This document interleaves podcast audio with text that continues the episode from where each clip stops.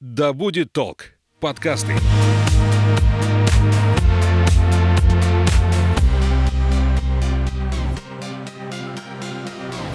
Привет, я Настя, и это подкаст «Ой, не туда», вторая часть нашего диалога с Женей Любимовой. Если не понимаете, о ком я говорю, слушайте предыдущий эпизод. Там Женя рассказывала о том, как спасала черепах на необитаемом острове. А в этом выпуске вы узнаете, кому Женя скармливает свои лимонные деревья, кто такие липидоптерологи и какая у биологов мотивация заботиться о нашей планете. Наливайте чай или кофе в свой многоразовый стакан и вслушивайтесь. Мы начинаем. Я думаю, что мои слушатели э, отпишутся от меня, если я не спрошу у тебя про бабочек, хотя бы кратко. Как ты вообще пришла к тому, что начала выращивать бабочек, смотреть за тем, как они э, рождаются и все вот это вот. Я могу путать э, какие-то названия конкретных этапов их жизни. Почему ты решила стать вот этим липодоптерологом? Кажется, так это называется. Да, ну, человек, который занимается, изучает бабочек, называется липидоптеролог. Угу. На самом деле все началось случайно. Просто кто-то начал есть мои лимоны. В смысле? Деревья. Деревья. Лимонные деревья, которые у меня росли в саду э, на Бали. И вместо того, чтобы покупать какой-нибудь инсектицид и спасать лимоны, я решила посмотреть, кто вырастет. Ну и выросли просто невероятные. Сначала гусеницы плюшевые, как из Алисы в стране чудес – а, и потом из этих огромных гусениц вылупились очень красивые бабочки. Я как биолог впервые вообще увидела вот, вот таких э, красивых, больших, и которые просто у тебя в саду раз и появились. А, и... Они выбрали тебя, получается? Они выбрали лимон, а не меня. Твои лимоны, хорошо. Да, потому что это их единственные кормовые растения, которые, видимо, только у меня росли. На вилле по всем рисовым полям везде рос рис, а у меня на вилле росли лимоны.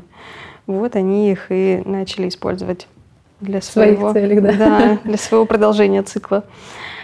И как-то меня вообще это все затянуло удивило. Я все это снимала, потому что это безумно интересно. Вообще следить за каждым этапом, как э, да даже как там яйцо вылупляется, из него появляется какая-то необычная гусеница. И каждый раз э, это просто какой-то сюрприз, потому что даже если ты знаешь вид, ты не знаешь, какая бабочка вылупится. Потому что половой диморфизм и самцы и самки будут разные, иногда и несколько видов самок, э, не видов, а вот именно окрасок. Да, окрасок и форм, несколько форм самок, несколько форм самцов. И это всегда классный и интересный сюрприз. Ты ждешь и смотришь, кто же появится в этот раз. Ты с собой сюда привезла куколку или откуда здесь прекрасная бабочка, которая периодически взлетает на шторы. Я зашла просто в комнату и увидела бабочку на шторе. У меня в детстве такие были игрушки на елке с прищепкой. Я подумала сначала, что это прищепка, но потом я вспомнила, к кому я пришла и поняла, что она настоящая, потому что она замахала крыльями к тому же. Как она оказалась в барнаульской такой э, среде. Прекрасная бабочка. Нет, я не смогла перевести из Индонезии в Россию. Я думаю, что это запрещено перевозить насекомых. Ну да, это, это в целом запрещено перевозить насекомых. А, поэтому я здесь покупала куколок. Есть компании в России, которые закупают куколок, бабочек с Филиппин или откуда-нибудь из Коста-Рики и перевозят их сюда, получают и продают.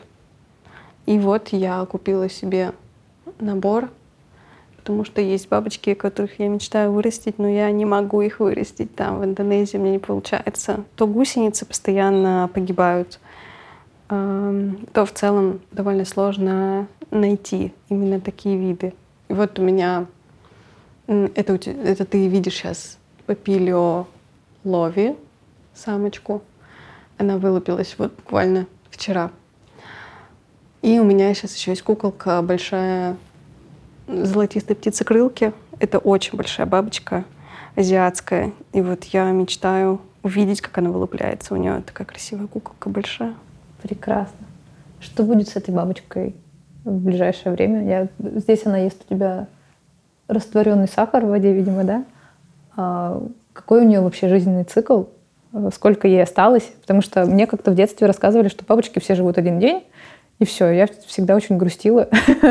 Но потом я поняла, что это не так, потому что у нас э, оттаяла где-то за батареей бабочка зимой, или, не знаю, может, вылупилась, я не знаю, откуда она взялась, и она где-то несколько недель жила э, зимой в комнате. Что она делала, что она ела, я не знаю, мне было лет шесть, наверное, я вообще не понимала, как это все устроено. Э, интернета в деревне у меня не было, я, возможно, вообще еще нигде не было, я не знаю. Э, то есть я не понимала, что с ней делать, она просто была, я поняла, что все-таки один день это миф. Угу. Возможно, не для всех бабочек, но все-таки. А какая судьба у этой как ты сказала, ее зовут? Я уже забыла. Попилё Лови ее зовут. Очень красиво. Хотела бы, чтобы меня так звали. Ну, я Настя. Очень классную историю ты рассказала, и для многих это правда загадка, почему вдруг они зимой находят бабочек, и эти бабочки где-то... Недавно, кстати, ехала в такси, меня водитель спросил, чем я занимаюсь, я просто сказала, да, бабочку выращиваю. Он такой, да, как? И начал мне рассказывать э, историю э, интересную. Э, это первая невероятно интересная история, которую я услышала от таксиста. Он рассказал, рассказал, как он зимой приехал на дачу, открыл баню и увидел, что у него стена усыпана бабочками. Обалдеть. Да, и они вот просто вот так сидят спокойненько, и немножечко пригрело солнце. А, зимой стало как-то аномально тепло, и они просто начали летать по всей бане. И говорит, потом в следующий раз, когда я приехала весной, они также там сидели и э, летали. Потом вот, когда стало прям тепло-тепло, он их выпустил из бани. И это распространенная история, потому что это бабочки-крапивницы, которые зимуют именно в стадии имага. То есть вот уже когда... Это то, что люди называют бабочкой. На самом деле бабочка — это вот весь цикл, да, от яйца, гусеница, куколка и бабочка — это и есть все бабочка. Но нам привычно говорить, что вот бабочка — это только вот это летающее создание, и что она живет очень мало. Даже если бабочки живут очень мало, есть такие бабочки, которые живут один день, они просто размножаются и погибают. То есть в стадии уже в стадии мага. С крыльями. Да, вот взрослой стадии. А, но на самом деле у бабочки довольно насыщенная жизнь в стадии гусеницы, в стадии яйца. Они иногда очень долго могут находиться. Стадия куколки может длиться там от 10 э, дней и до нескольких месяцев, иногда до нескольких лет. А, и на самом деле то, какую насыщенную метаморфозами жизнь проживает бабочка, мне кажется, это очень удивительно. Просто мы привыкли считать, что вот это, вот только вот это красивое существо, оно и есть, э, есть э, это насекомое.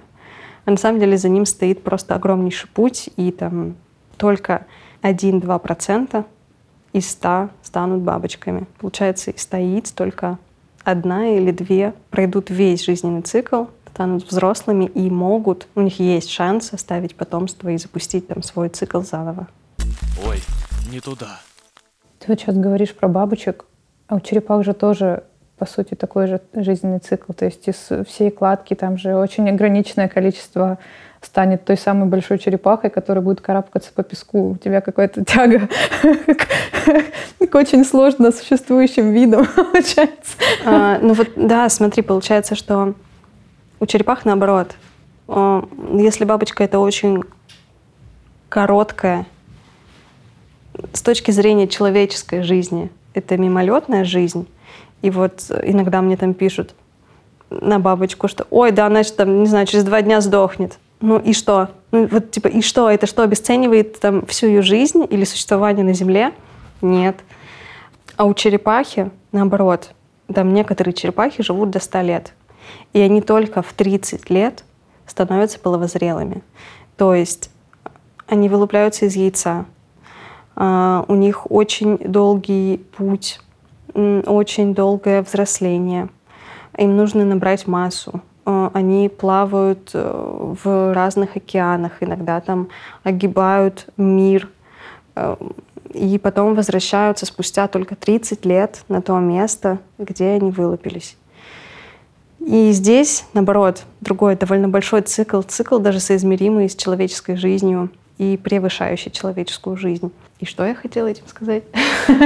А я немножко про другое, наверное. Ты про другое, да, говорила? Я говорила про то, что ну вот из кладки яиц, ну, судя по тому, что я у тебя читала информацию, да, которой ты делилась в соцсетях, а, там же выживают, то есть до вот этого 30-летнего возраста черепашьего доживают а, всего несколько как бы, черепашат. Да, здесь, них... здесь получается еще меньше процент, потому что из тысячи черепах, из тысячи черепашат, которые вылупились, только один или два доживет как раз-таки до вот этого 30-летия более-менее успешно и сможет оставить потомство.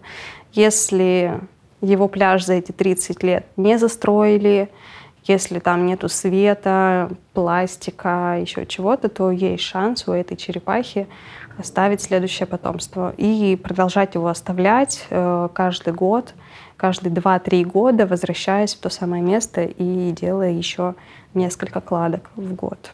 Да. Как удивительно живут все в этой, на этом планете. Это какая-то магия, мне кажется. Если в целом, наверное, изучать жизненный цикл и особенности существования всех вообще существ, мне кажется, можно просто в нирвану какую-то от этих знаний улететь, потому что даже вот эти две истории про черепах и про бабочек, это просто какое-то удивительное соприкосновение с миром. Даже вот просто я вижу только тебя и твои рассказы, но это просто настолько мне сейчас расширило представление вообще о том, как живут другие существа. Это восхитительно. Ну, мне кажется, вот этим биология и прекрасна тем, что ты можешь как-то расшириться, наверное, и понять, что помимо тебя на этой планете очень много живых существ, миллионы видов. И вот сейчас они живут вместе с тобой. Вот сейчас в точке твоей жизни параллельно с тобой живет там миллионы видов на Земле, и у каждого из них своя какая-то необычная жизнь, если судить с точки зрения человека. И это очень расширяет, и это очень в кавычках приземляет, заземляет и помогает, наверное, быть вот в этом моменте здесь и сейчас. И вообще сознание жизненного цикла и ценности любой жизни, вне зависимости от ее длительности, короткая она, как у бабочки, или длинная, как у черепахи, мне кажется, она очень обогащает, может быть, даже успокаивает. В финале моего подкаста я всегда спрашиваю своих гостей про экопривычки. Ты много делаешь классных штук для природы, а, спасая черепах, выращивая бабочек, давая им есть твои лимоны. А, есть ли еще что-то, что делает твою жизнь экологичным и менее токсичным для окружающего мира? Да, у меня есть экопривычки, которым я стремлюсь следовать и которые я специально себе прививаю.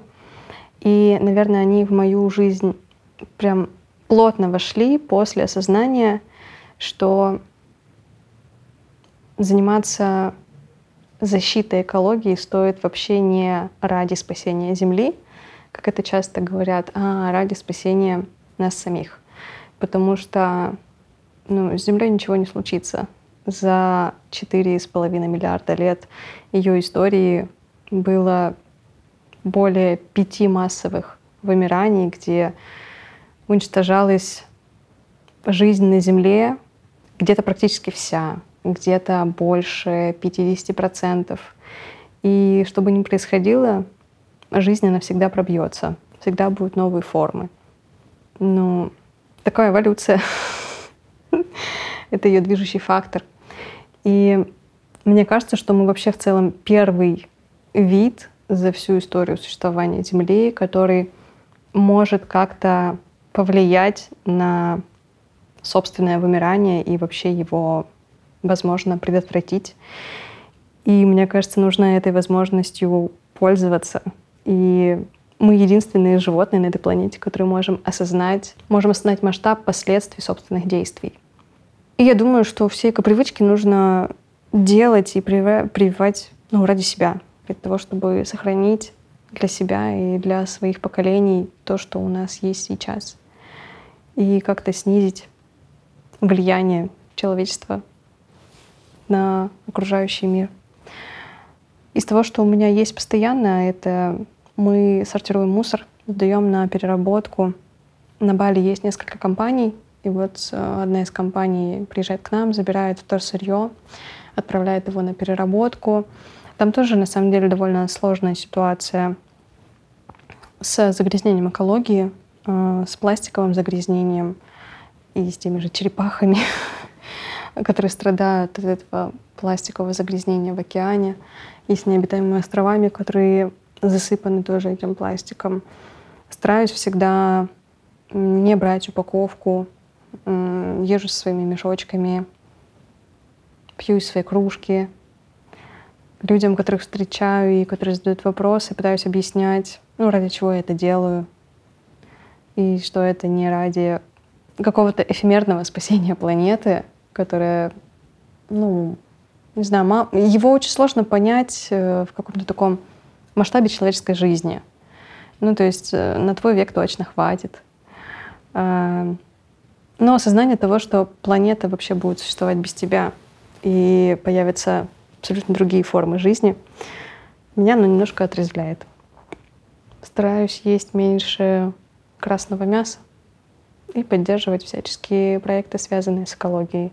Безумно рада, что мы встретились вживую в Барнауле, потому что все-таки удаленная запись, э, на которую я была, э, в принципе, готова, а, это всегда немножко другая атмосфера, и видеосвязь бывает прерывается, теряется тоже магия, и, наверное, все-таки живое общение с человеком, который общался с черепахами, это отдельный вид удовольствия.